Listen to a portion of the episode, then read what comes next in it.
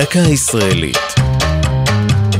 השבוע, מכון ויצמן, לציון 70 שנה להקמתו, והפעם, פרס טיורינג. כאשר החליט המדען הבריטי אלן טיורינג ליטול את חייו במו ידיו, הוא ודאי לא חשב ששמו יהפוך למילה נרדפת למצוינות בתחום מדעי המחשב שבו התמחה.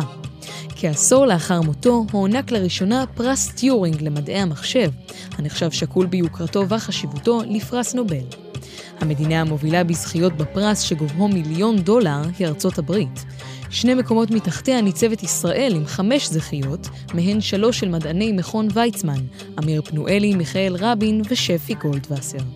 גולדווסר, ילידת ניו יורק, עלתה ארצה בגיל שש וגדלה בתל אביב. היא התמחתה בתורת הסיבוכיות ובקריפטוגרפיה, ומונתה חוקרת בכירה במכון הטכנולוגי של מסצ'וסטס, MIT. ב-1993 הצטרפה למכון ויצמן ברחובות, ולפני שבע שנים זכתה עם סילביו מיקלי מ-MIT בפרס טיורינג על עבודתה פורצת הדרך, שתרומתה המרכזית היא היכולת לבצע חישובים על מידע מוצפן, באופן המאפשר לעבד את המידע, תוך שמירה על חשאיותו ופרטיותו. כך למשל, יכול גורם חיצוני לנתח מידע רפואי המצוי בידי בית חולים למטרות בריאות הציבור, מבלי שאותו גורם ייחשף למידע הרגיש ומבלי שהמידע ידלוף. זו הייתה דקה ישראלית על מכון ויצמן ופרס טיורינג.